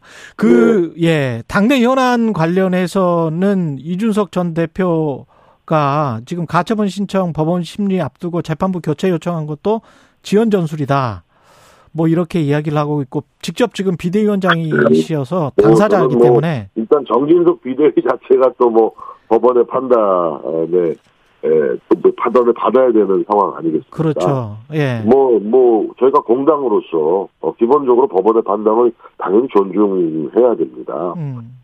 다만, 다만, 우리 사법부도 사법 자제의 원칙이라는 그런 선이 있지 않습니까? 예. 그 원칙을 한번 좀 생각해 주십사. 아, 이렇게 좀 요청드리고 싶고, 음. 법원이 정당의 문턱을 자꾸 넘어와 가지고, 정당의 자율적인, 자체적인 결정에 어떤 개입하게 되면, 우리 앞으로 모든 정치적 행위는 모든 사법부의 영역으로 갈 수밖에 없다. 음. 이 정치의 사법화라는 것이 바람직하지는 않지 않습니까? 네, 그런 점을 좀, 좀 말씀드리고 싶네요. 그 앞으로 몇 개월 동안 당 대표직을 수행하시게 되는 건데 비대위원장으로서 그 정기 국회가 있기 때문에 우선 과제들이 많으실 것 같아요. 어떻게 그렇습니다. 어떤 것들이 있을까요? 대통령 순방 네. 돌아오고 나서는. 그 우리 윤석열 새 정부의 첫 정기 국회입니다. 아, 그래서 어느 때보다도 굉장히 중요하고 따라서 선택과 집중을 저는 해야 된다라고 생각하고요. 다만 지금 세계 경제의 불황 여파가 우리나라에도 미쳐서 정말 서민 경제가 고통을 받고 있습니다. 정말 물가가 치솟는 거에 대해서 너무나도 가슴 아프고 저도 뭐 어, 생생하게 느끼고 있고요. 음. 이런 민생 문제에 집중하는 국회가 되어야 된다. 그리고 639조 원의 예산 심의에 대해서 집권 여당으로서 책임을 또 다하고 밀도 있는 심의에 임해야 된다. 음. 따라서 이 소모적인 정쟁에 서 좀 휘둘리지 않고 민생 현안을 분리해서 집중하는 방향으로 우리 국회가 운영될 수 있도록 또 비대위가 꾸려져 나갈 그런 계획입니다. 마지막으로 딱 한 가지만 이준석 전 대표의 최근 행보 어떻게 평가하십니까? 제가 소위 부답하겠다는 대답 이후로 잘 얘기를 안 하는데 예. 지금 웃고 계십니까 그러면? 앵커님의 질문에 대해서 굳이 예. 대답을 안 해도 예. 많은 국민들이 잘 느끼고 계실 거고요. 예. 지금 그 기대가 촉망되던 음? 당내가 촉망되던 한 젊은 정치인이 음. 요몇 달 사이에 여러 정치인들과 비교할 때 비호감도 1위를 기록한 거를 스스로도 좀 성찰하고 되돌아 아, 보는 것이 음. 우리 이준석 대표의 미래를 위해서도 저는 도움이 될 것이다 이렇게 에, 추구하고 싶습니다. 여기까지 듣겠습니다. 국민의힘 정진석 비대위원장이었습니다. 고맙습니다. 감사합니다.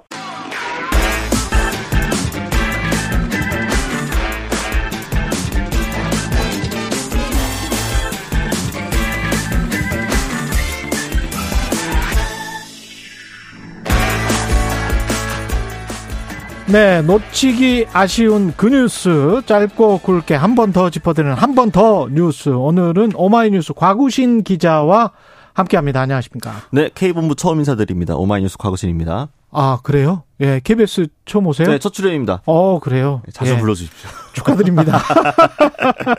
오늘 그 대통령직 직속 국가교육위원회 출범하는데 위원장의 이배용 전 이화여대 총장 이분이 어떤 문제가 됩니까?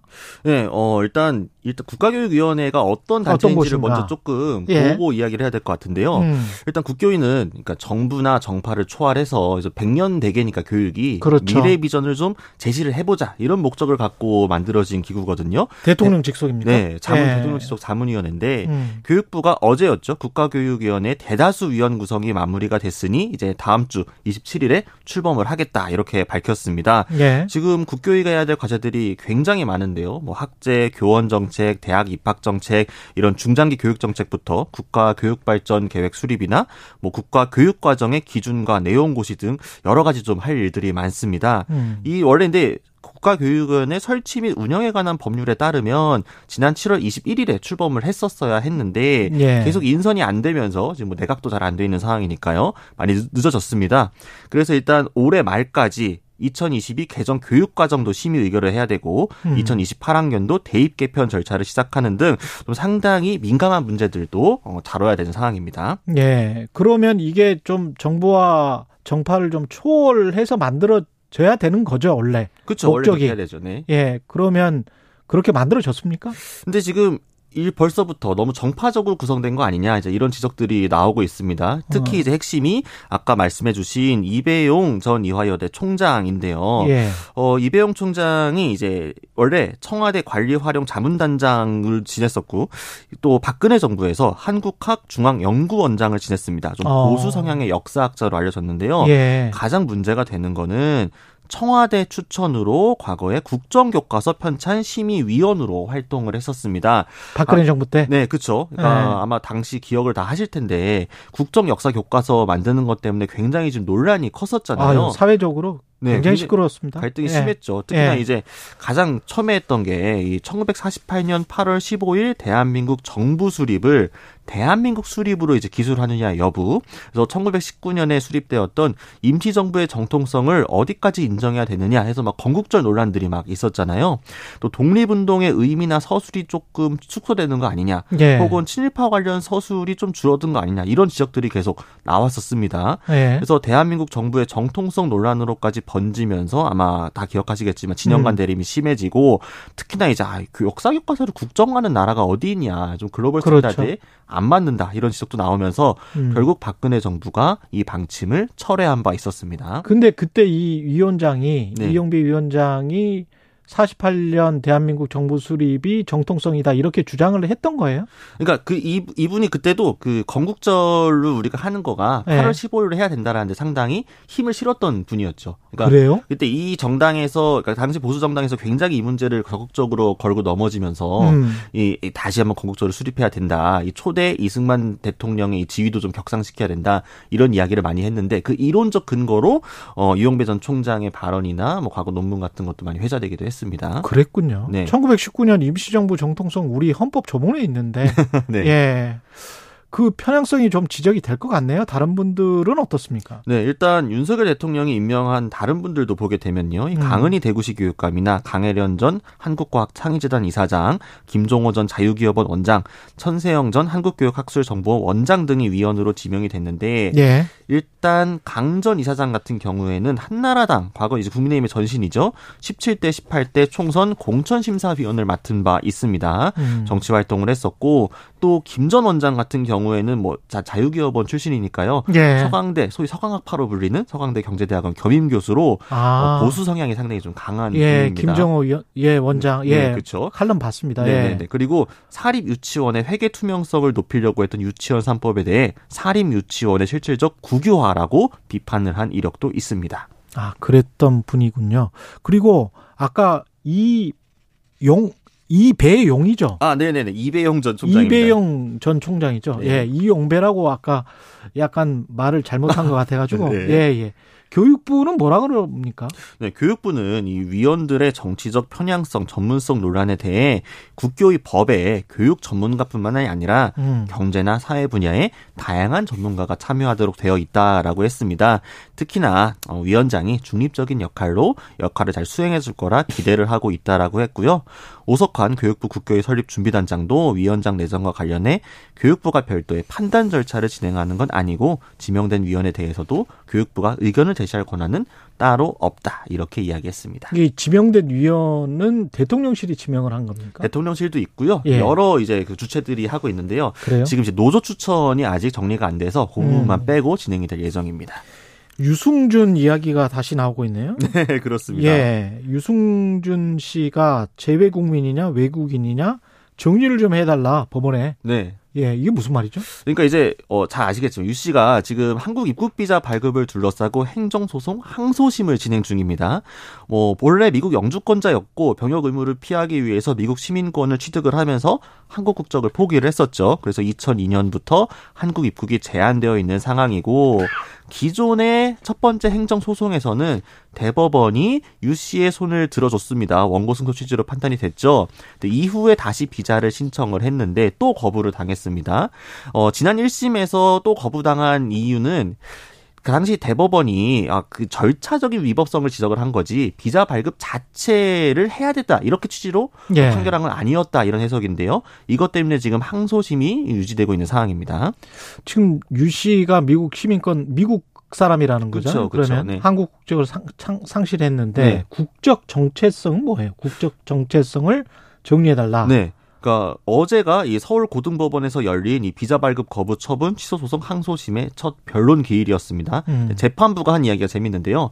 유씨 측에 원고가 헌법 6조 2항에서 말하는 외국인인지 아니면 음. 2조 2항에서 규정하고 있는 재외국민인지 아, 재외 아니면 국민인지. 둘 다에 해당하는 건지 검토를 해달라 이렇게 요청을 한 겁니다. 음. 그러면서 재판, 그러니까 유씨 측이 항소 이유서에 외국인의 기본권을 근거로 들고 나왔는데 재판부는 아 근데 원고의 경우는 말이 좀 이상하긴 한데 예. 완전 외국인은 아니지 않느냐 이렇게 지적을 한 겁니다. 아, 네, 유 씨가 이제 완전 외국인은 아니지 않느냐 이런 예. 얘기였고요. 그래서 피고 측에서도 어, 출입국 관리법상 어, 외국인과 재외동포법상의 재외동포 사이에 이 법적 규율에 어떤 차이점과 공통점이 있는지 법적 해석을 해달라 이렇게 요청을 했습니다. 왜 소송을 하는 거죠? 외국인과 재동포 사이에 뭔가 법적인 혜택 같은 게 있습니까? 그러니까 이제 재동포면? 외국 국적을 보유하고 있다는 점에서는 차이가 없는데요. 없죠. 네, 근데 이제 실제로 출입국하는 절차라든가 비자 문제. 네, 그리고 국내에 들어왔을 때 이제 경제 활동과 관련해서도 제약 사항이 다르다고 합니다. 아마 F4 비자일 맞습니다. 거예요. 네. 예. 네, 네, 네.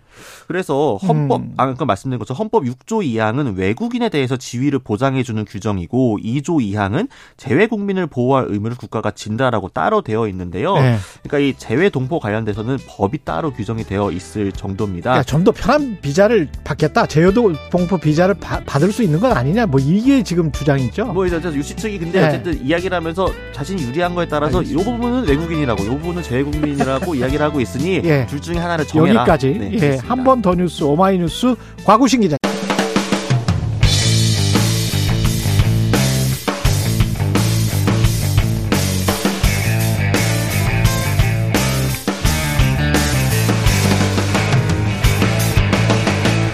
최경영의 최강 시사.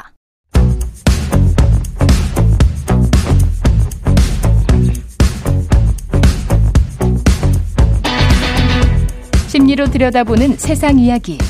뉴스는 십니다. 네, 정치, 경제, 사회 등 우리 사회 다양한 이슈를 심리학적 관점에서 풀어보는 시간입니다. 뉴스는 십니다. 김경일 아주대학교 심리학과 교수 나와 계십니다. 안녕하세요. 안녕하세요. 예, 오늘 시작하기 전에 네. 아까 정진석 비대위원장이 언급한 내용이 있는데 이거 여론조사 이야기 안 하면 저희가 또 심의를 받을 수가 있기 때문에. 이준석 전 대표가 비호감도 1위라고 말을 했어요. 그 여론조사는 한국갤럽이 지난 13일부터 15일까지 조사한 정치계 주요 인사 호감 여부에 대한 내용이었고요. 자세한 내용은 중앙선거 여론조사 심의 홈페이지를 참조하시면 됩니다. 예. 정치 뉴스는 이래서 참 힘듭니다. 예, 예, 좀 편안하게 이제 심리 뉴스 하겠습니다. 색깔과 심리학 있네요. 네. 인지 심리학을 전공하셨고 네, 색깔 심리 관계가 있죠. 어, 그럼요. 예. 저는 또 게다가 그 어, 석사 과정 재학 시절에 지도 교수님이 예. 전공이 색채 심리를 전공하셔서 아, 그렇구나. 어, 색채 심리라는 게 따로 있군요. 있, 또. 있습니다. 그리고 그 관련 학회 회장도 오랫동안 하셔가지고 아, 그분이 예. 네, 그래서 정말 색채 공부를 많이 했었습니다. 저는 제 전공은 아닌데도 예. 그 많이 시켜 주셨죠. 그래서 예. 공부를 많이 그때 그때는 되게 하기 싫은 공부였는데 음. 어 저는 저 청각 쪽 공부를 하고 싶었었는데 음. 어 근데 그때 어쨌든 색채 공부를 많이 시켜 줘서 오늘 또 제가 그래서 그 지도 교수님 덕을 보네요. 아, 이게 지금 색깔별로 한국 뭐 한국인이 좋아하는 색깔 뭐 이런 음, 것들도 음, 있고 음. 그럴 땐 뭐 자동차 색 관련해서는 옛날에 뭐 흰색 뭐 이런 이야기 음, 많이 음, 했었잖아요. 가장 네, 보편적인 네, 네, 색깔이라 네. 그러고. 이 색깔과 심리에서 뭐 빨간색은 어떤 색깔입니까? 경고입니까 이거는? 일반적으로는 그렇죠. 일반적으로. 감각적으로는 그 교통 트래픽 사인들 어느 나라를 가도 빨간색이잖아요. 그렇죠. 예. 그게 재밌는 게 근데 감각적이다라고 하는 건 즉각적으로 느끼는 메시지거든요. 그렇죠. 그런데 상징적인 그 메시지랑은 좀 달라요. 아, 직관적으로는 그런데 상징적으로는 다르군요. 그렇죠. 그러니까 거기다가 그 감각적인 색깔에 어떤 메시지나 어떤 그 상징성을 부여하느냐, 노력하느냐에 따라서 전혀 다른 방향으로 가는 겁니다. 그러네. 그럼 그래서- 상징성은 문화적인 거고 시간으로 우리가 만들어 놓은 거예요? 그렇죠. 그래서 그, 네. 그 본인의 정체성일 수도 있고요. 아, 네. 그렇습니까? 그리고 문화적으로 오랫동안 바라보는 시각일 수도 있는데 네. 그래서 제가 제 지도 교수님한테 가장 기억에 남았던 것 중에 하나가 바로 뭐냐? 무슨 색은 뭘 뜻한다, 무슨 색을 뭘 뜻한다. 이렇게 단순하게 연결하면 정말 큰일 난다. 아, 정말 이것도 똑같구나. 네, 네, 네. 그렇게 아, 간단한 문제가 아니죠. 간단한 문제가 아니군요. 그래서 심리학에서 감각, 네. 지각, 인지 네. 이렇게 나누는 게 뭐냐면 보자마자 즉각적으로 느껴지는 메시지. 음. 되게 이렇게 단순하거든요. 단편적인데 거기다가 어떤 색깔을 입히느냐에 따라서 어떤 자기만의 상징성을 입히느냐에 따라서 전혀 다른 방향으로 가는데 개별성이 있군요. 사람마다 완전히 다르구나. 그 그럼요. 상징성이라는 거에. 맞습니다. 그래서 어. 즉각적인 건 경고 같지만 예. 무엇을 경고하느냐 이건 전혀 다른 얘기죠. 어. 그러니까 예를 들어서 어, 정당적 색깔도 자 경고하는 건데 경고하는 건데 경고한다는 건 일단 잠시 멈춰라라는 뜻이잖아요. 예. 그런데 무엇 무엇을 경고하면서 멈추느냐는 전혀 다르죠. 음. 약자의 권리를 침해하는 것을 경고하면서 멈추는 수도 있고 예. 규칙과 질서를 무너뜨리는 걸 경고하면서 멈출 수도 있어요. 그렇죠. 네, 그러니까 어떤 색깔이 어떤 단어 하나를 상징하고 계속 그거에 의해서 좌우된다라는 생각은 음. 대부분 그런 마케팅이나 그런 어그 어, 시도들은 어 본래 취지와는 좀 무관하게 효과를. 못 보는 경우도 많습니다. 사무실 색깔이나 아이들 방 색깔 페인트 정해주고 벽지 색깔 정해줄 때도 사실은 부모님들 굉장히 고민 많이 하시잖아요. 그렇죠. 그 어. 고민도 많이 되고 그다음에 실제로 그런 환경 근데 분명한 건 예. 색이 인간에게 미치는 영향은 아주 대단히 크다는 거는 그건 분명합니다. 대단히 커요. 네, 대단히 큽니다. 그래서 어. 아까도 왜 그 한국인들의 색채 감각에 대해서 잠시 말씀을 하셨잖아요. 예. 어, 한국 사람들이 색에 대해서 좀 까탈스러워요. 음. 그래서 조금만 색이 변해도 아 이건 좀 촌스러워. 아 이거 조금만 좀 색이 근데 약간 변했는데 어 이거 책 괜찮 이 색 괜찮은데 이런 예. 거 되게 많거든요. 음. 그왜 그러냐면 한국 사람들이 일단 모든 그러니까 색의 파장이라고 하는데 색을 결정하는 게 어떤 파장을 주로 이제 망막에서 그렇죠, 어, 그렇죠. 분석하느냐지 않습니까? 근데 한국에 사계절이 있기 때문에 아. 모든 파장들을 다 경험하거든요. 아. 그래서 색 못지않게 중요한 게 색 단어를 연구해요. 색을 표현하는 단어. 예. 특히 이 노란색, 녹색 계열부터 시작해가지고 맞다, 아주 맞다. 차갑다라고 하는 색 그 제외하고는 어휘수가 너무 많아요. 형용사가 맞다. 네. 불구스레하고 뭐 노른 노리끼리, 노르 노리끼리 하고 노릇노릇, 예. 누른 누르, 네. 예, 누르스름. 예. 아, 그러네. 그래서 색 단어가 많다라는 건 음. 그렇기 때문에 아 굉장히 복합색을 좋아한다는 거고요. 음. 그러니까 지금 입고 계신 옷이나 제가 입고 있는 옷도 전형적인 어, 원색에 해당하는 그런 옷들이 아니죠. 그렇죠. 그래서 애매한 색깔들이죠. 그렇죠. 우리나라는 어, 원색 옷 입고 계속 뭐 월요일 날 빨간색, 화요일 날 파란색, 뭐 수요일 날 녹색 이렇게 어, 입고 다니면 이상하게 보죠. 네, 옆에 계신 분들이 텔레토비 증후군 걸렸냐고 얘기를 하는데 어. 자 그렇기 때문에 복합적인 생각들이 들어가기 때문에 하나의 색으로 모든 거를 상징한다고는 볼 수는 없습니다. 음. 하지만 분명한 건 그 색을 결정할 때 그 색으로 인해서 우리가 무엇을 하겠다라는 거는 대단히 중요한 건 분명하죠. 네. 기업들도 마케팅 때문에 굉장히 신경 쓸 것 같고 어. 자동차 색깔 네. 교수님이 직접 이렇게 정해 주시기도 하, 지 네, 않습니까? 네, 많이 하죠. 많이 하고요. 아, 아, 아, 출시될 제품에 대해서도 하고 이미 출시된 제품에 대해서 어떤 마케팅을 하느냐에 대해서도 하고요. 예. 자, 한번 예를 들어보겠습니다. 예. 이제 뭐 특정 브랜드를 말씀드릴 필요는 없지만 예, 그렇죠. 어, 특정 과일 이제 그뭐 그냥 바나나라는 게 있어요. 노란색이죠. 바나나는 노란색이죠. 예. 근데 사실 바나나를 벗기면 하얀색이 하얀색이죠. 예. 그럼 바나나 우유는 예. 하얀색이어야 될까요? 노란색이어야 될까요? 노란색이군요. 그렇죠. 네, 네, 네, 네. 그런데 그게 라이벌 회사끼리 어, 경쟁으로 막 광고에서 예. 이게 붙은 적도 있어요. 아, 네, 그렇습니까? 붙은 적도 있어요. 네. 아. 그런데 결국은 어 노란색이야. 그러니까 바나나 같은 경우를 보면 우리는 어 그 겉을 싸고 있는 껍질에 대해서 더 많은 생각을 한다는 거죠. 예. 과일 같은 경우는 보통 그런 경우가 더 많죠. 음. 근데 또 그 껍질이 애매한 파인애플이나 그렇죠. 그쵸? 뭐 메론 같은 경우는 오히려 어. 안에 있는 색깔들이 더 어, 상징을 하는 경우도 그렇죠. 있고요. 그렇죠. 예. 그렇기 때문에 곰곰이 생각을 해봐야 되는 건 분명한데 그래서 음. 그걸 어떤 색으로 할 거냐 이거 되게 중요한 경우도 많습니다. 예를 들어서 우리나라 냉장고가 전 세계에서 제일 예쁜 색깔을 가지고 있어요. 아, 그런 것 같아요, 진짜. 네네. 이게 네. 그 디자인 학부 교수님들이 네. 정말 우리나라 그, 그 전자 제품 만드는 그 기업과 정말 오랫동안 심혈을 기울여서 이 색깔을 만들어내셨거든요. 그렇구나. 그런데 투박해요. 미국 냉장고들 진짜 이상해. 네. 예. 그런데 이런 색깔이 의외로 유럽에서 별다른 호응을 못 받고 제품이 잘 안 팔리는 역- 경우도 있습니다. 그래요? 왜냐하면 우리 게 훨씬 이쁜데. 네. 근데 왜 그러냐면 음. 우리나라는 가사 분담률이 떨어지기 때문에 주부들의 내 물건이에요 냉장고가. 그러니까 내 물건은 이쁠 필요가 있어요.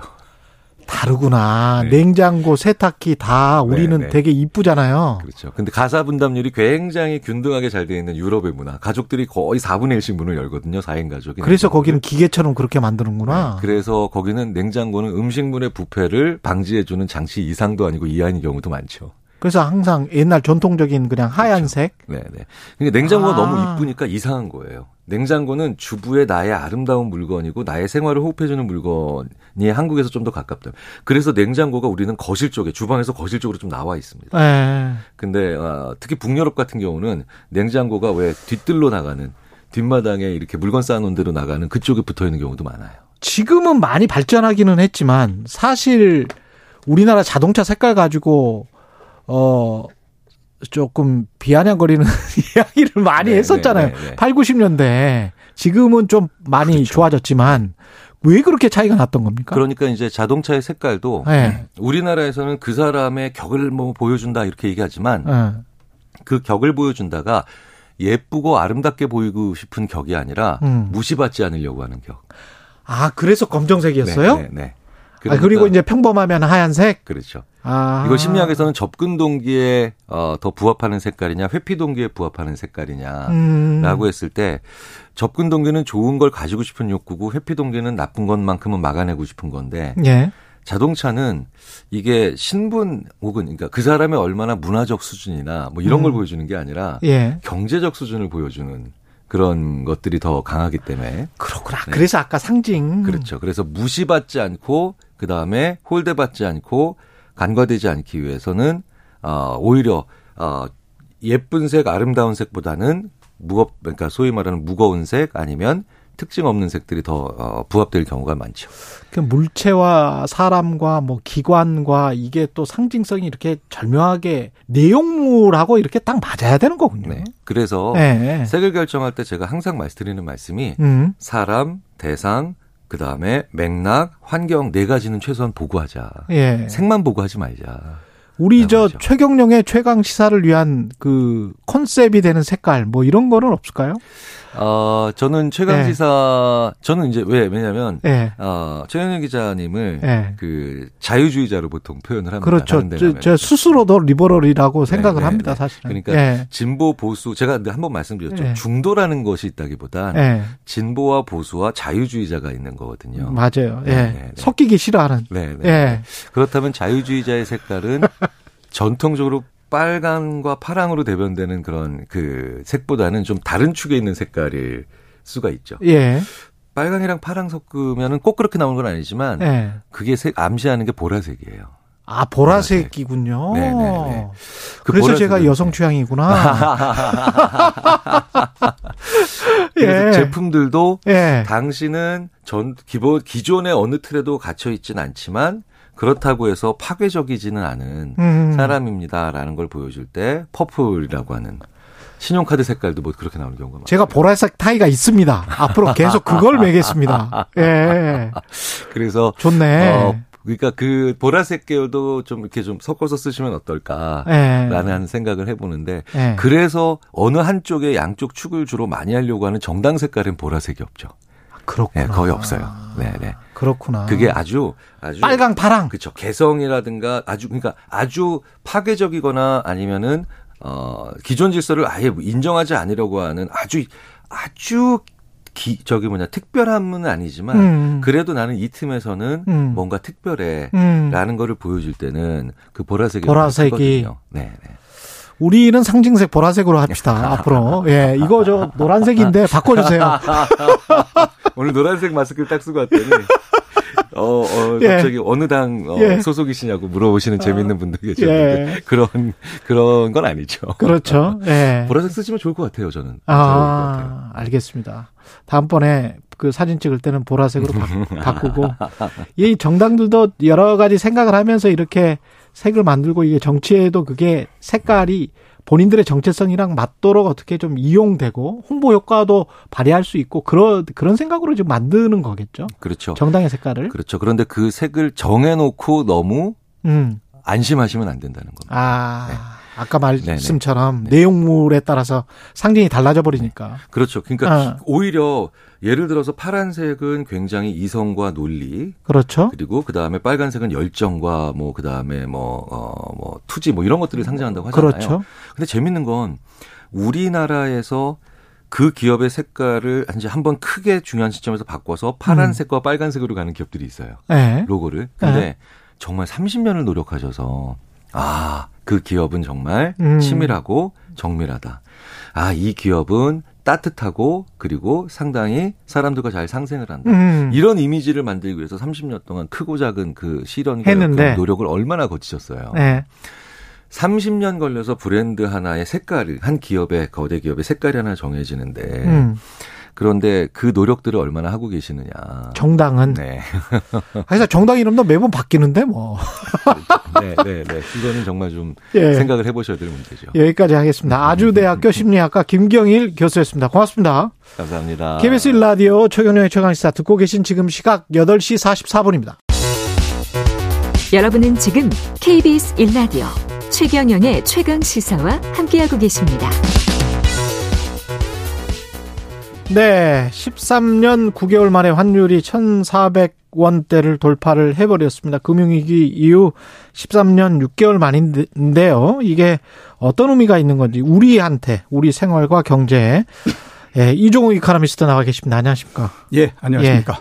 우리가 또 호들갑 떨 필요는 없고 또 예. 경제가 심리이기 때문에 진중하게 한번 살펴보겠습니다. 현실을 한번 냉정하게 보고 뭐, 뭐 대비할 게 있으면 대비를 해야 되겠습니다. 예, 일단 속도는 좀 문제일 것 같은데. 예. 속도는 조금 빠른 것이 맞죠. 예. 1,300원을 넘어갔던 게 7월이었고 지금 9월 하순 들어서 1,400원대가 됐으니까 음, 아, 불과 한 두 달 사이에 100원이 올라간 거지 않습니까? 예. 그러니까 속도는 뭐 빠르다라고 하는 거는 부정할 수가 없다라고 봐야 될 것 같고 그다음에 이제 우리나라도 속도가 빠르지만 다른 나라들도 어느 정도 속도가 빠르긴 하지만 어 8월 중하순을 지나면서부터 우리나라의 원화의 절하 속도가 다른 나라보다는 훨씬 더 좀 그 속도가 더 나고 있다라고 하는 것이 좀 문제다. 이렇게 예. 이제 볼 수가 있겠죠. 예. 이게 지금 1,400원은 뚫었고 어떤 쪽에서는 1,440 원쯤에서 멈출 것이다. 이런 전망이 오늘 보도가 나오더라고요. 예. 1,500원을 넘길 것이다. 이런 전문가들도 있고 어- 예. 어떤 쪽이세요? 저는 오랜 시간 동안 주식 시장도 하고 이러면서 가격 예측을 해왔지 않습니까? 채권도 오래 예, 예. 하셨고요. 그런데 예. 어, 제가 가지고 있는 원칙 중에 하나가 뭐냐면 음. 가격의 방향이 바뀌어 그 정해졌을 때그 음. 정해져 있는 방향으로 극단적인 전망이 나오는 거는 배제한다라고 하는 것이 제 그 원칙입니다. 아. 그러니까 지금 이거를 그대로 적용하게 되면 음. 1,400원을 넘어서 이렇게 올라갔기 때문에 지금서부터 위로 부르는 거는 뭐 얼마든지 부를 수 있습니다. 그리고 그게 사람들한테 보다 더 이렇게 잘 와닿죠. 지금 예. 이제 상황이 그러니까. 예. 그래서 이제 1,500원 이렇게 얘기도 하고 그러는데요. 음. 그렇게 쉽게 되지는 않을 것 같다라는 음. 생각이 듭니다. 왜냐하면 어, 우선 이제 상반기만을 보면 미국이 굉장히 빠른 속도로서 금리를 올리고 했잖아요.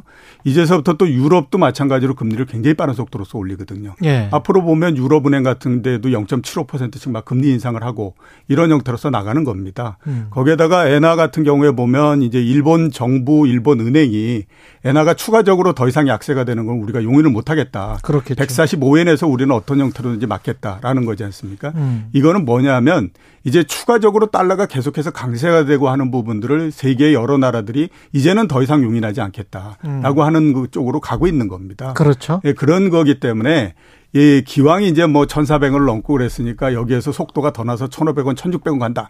이렇게 가는 것보단 여기에서 상당한 저항에 부딪힐 가능성이 높다. 이렇게 보이고요. 음. 그다음에 우리가 그냥 생각해 보면 그 주가가 굉장히 변동이 심한 것 같잖아요. 순간적인 변동은 그 이 환율이 엄청난 변동을 보입니다. 음. 지금 이제 그 국제 외환 시장 이런 데서 문제가 뭐냐면 외환 시장에 참가하고 있는 거의 모든 사람들이 다 달러를 long position으로 갖고 있습니다. 예. 그러니까 모두 다 매수를 해 갖고 있는 거죠. 강달러로 예. 강달러로 간다라고 생각하니까 전부 다 그걸 하고 있는 겁니다. 음.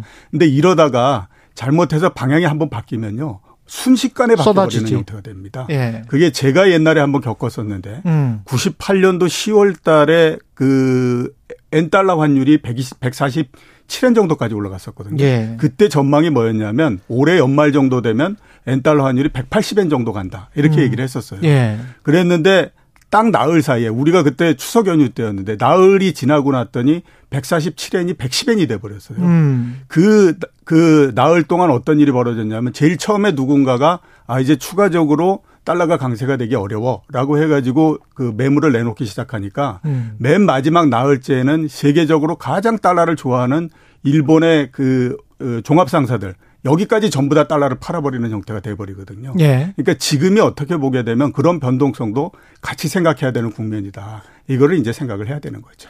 아까 제가 뉴스 언박싱에서 자본주의 그 자연 평형 이론을 제가 믿는다라고 말씀을 드렸는데 딱 그 말씀을 하고 계시는 거예요, 지금.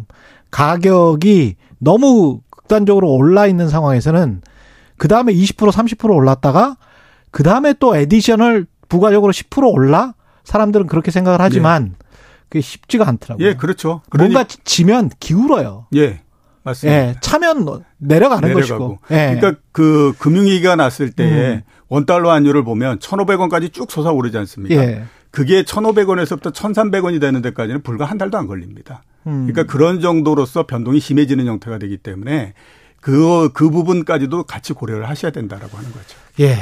우리는 하여간 이제 한 1,400원 뭐 내려간다고 하더라도 1,300원대인데 예.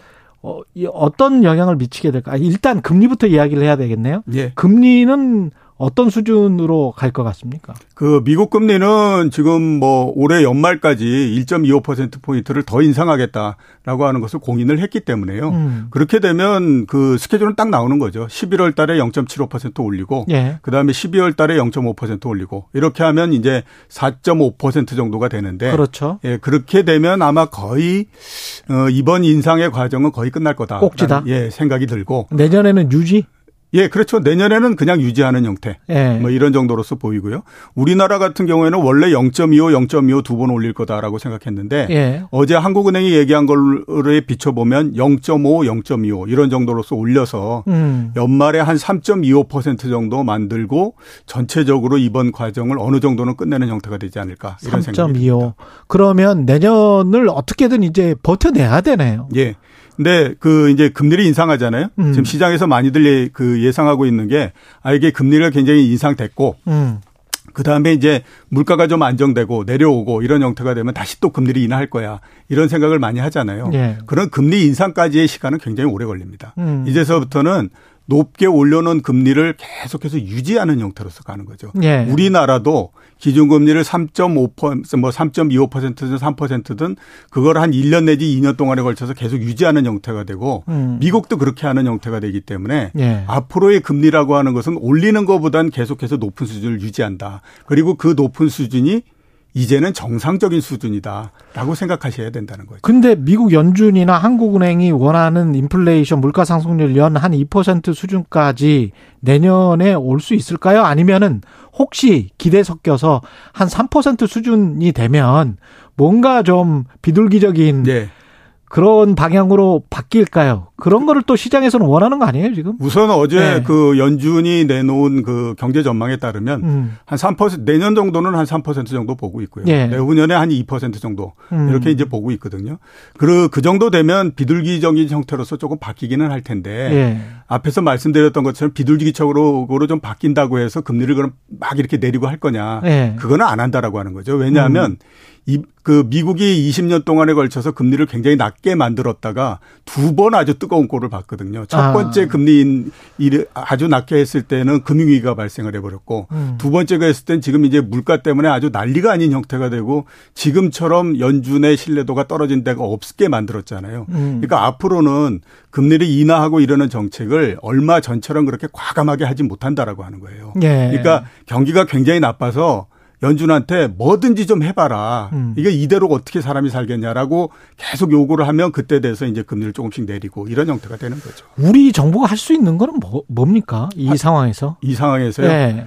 어, 제가 봤을 때 제일 중요한 거는 물론 뭐 그, 어, 통화 수합을 하고 이러는 것이 가장 중요하겠죠. 가장 좋죠. 예, 근데 그런 가시적인 성과가 없다라고 하면 음. 일단 경제는 심리기 때문에 사람들의 심리적인 부분들을 좀 다스려주고 음. 하는 쪽에 보다 더 역할을 하는 것이 그렇죠. 제가 봤을 때는 가장 중요한 부분이 아닌가라는 생각이 듭니다. 재정 건전성은 우려할 수준은 아니잖아요, 우리가. 지금 예 재정 건전성은 우수할 우려할 부분이 아니죠. 지금 예. 뭐 GDP 대비해서 많다고 해봐야 40%대인데 예. 그 정도 때문에 문제가 된다라고 하면 뭐 음. 미국을 비롯해서 다른 나라들 같은 경우에는 모두 다 난리가 나버리는 형태가 됐기 그렇죠. 때문에 예. 그 부분들은 크게 문제가 되는 거는 아닌 것 같고요. 지금은 어 제가 생각하기에는 경제 전반에 걸쳐서 음. 대단히 불안해하는 심리들이 많기 때문에 그렇죠. 그 심리적인 부분들을 먼저 그 좀 이게 안정을 시켜주는 부분들이 굉장히 중요합니다. 근데 미시적으로 보면은 미시적인 건 아니죠. 당장 닥친 분들은 가계 대출이랄지 예. 한계 기업이랄지 분명히 이제 차환 발행이랄지 이런 것들이 굉장히 힘들어질 거란 말이에요. 예, 기업 그렇죠. 입장에서는. 예, 예. 그리고 부동산 PF도 사실은 막 짓고 있는 기- 뭐 현장 같은 경우에 지금 덜덜 떨고 있는 고- 경우도 많을 것 같고 어떻게 예. 보십니까? 그런 것들이 충분히 문제가 된다라고 봐야 되죠. 음. 그리고 그런 문제는 한번 해결을 할 수밖에 없습니다. 왜냐하면 예. 작년도까지 한번 보세요. 그 미중유의 희한한 일들을 계속했잖아요. 그렇게 낮은 금리와 그렇게 음. 많은 유동성을 풀고 이렇게 그 했던 적이 없었지 않습니까? 그렇죠. 그렇게 한 건데 그 후유증은 당연히 나올 수밖에 없는 거거든요. 음. 그러면 과거에 그런 후유증이 나왔을 때 어떻게 했느냐? 그 후유증을 치료하기 위해서는 더 강한 정책을 펴주든지 음. 아니면 이제 선별해서 살아날 수 있는 곳, 어. 안, 못 되는 곳을 가려가지고 하든지 해야 되는 거잖아요. 근데 음. 전자는 지금 할 수가 없으니까 예. 후자밖에 우리는 방안이 없다라고 봐야 되는 거죠. 어쩔 수 없는 자연도태 예. 같은 과정. 예, 그게 예. 이제 정리 과정이니까 음. 그 정리 과정은 어, 어떻게 하든지 지나갈 수밖에 없다라고 봐야 됩니다. 한 30초 남았는데 불안감에 떨고 있을지도 모르는 예. 청취자분들에게 어떤 조언해 주시겠습니까? 어, 이런 말씀을 드리고 싶습니다. 그, 제가 이 주식시장에서 쭉 보면 기업이 하나 망하는 것도 굉장히 그 오랜 시간이 걸리고 어렵습니다. 그렇죠. 근데 우리 지금 보면 나라가 망할지 모른다라고 하는 얘기를 굉장히 많이 하잖아요. 쉽지 않아요. 나라가 망한다라고 하는 건요, 어마어마하게 힘든 일이기 때문에 그럼요. 너무 불안해하지 않으셨으면 하는 생각이 듭니다. 예. 최경령의 최강 시사였고요. 예. 이종우 이카노미스트였습니다. 고맙습니다. 예, 고맙습니다. 예. 다음 주에 제가 휴가입니다. 예. 그래서 이재석 기자가 맡게 되고요. 저는 다다음 주에 돌아오겠습니다. 고맙습니다.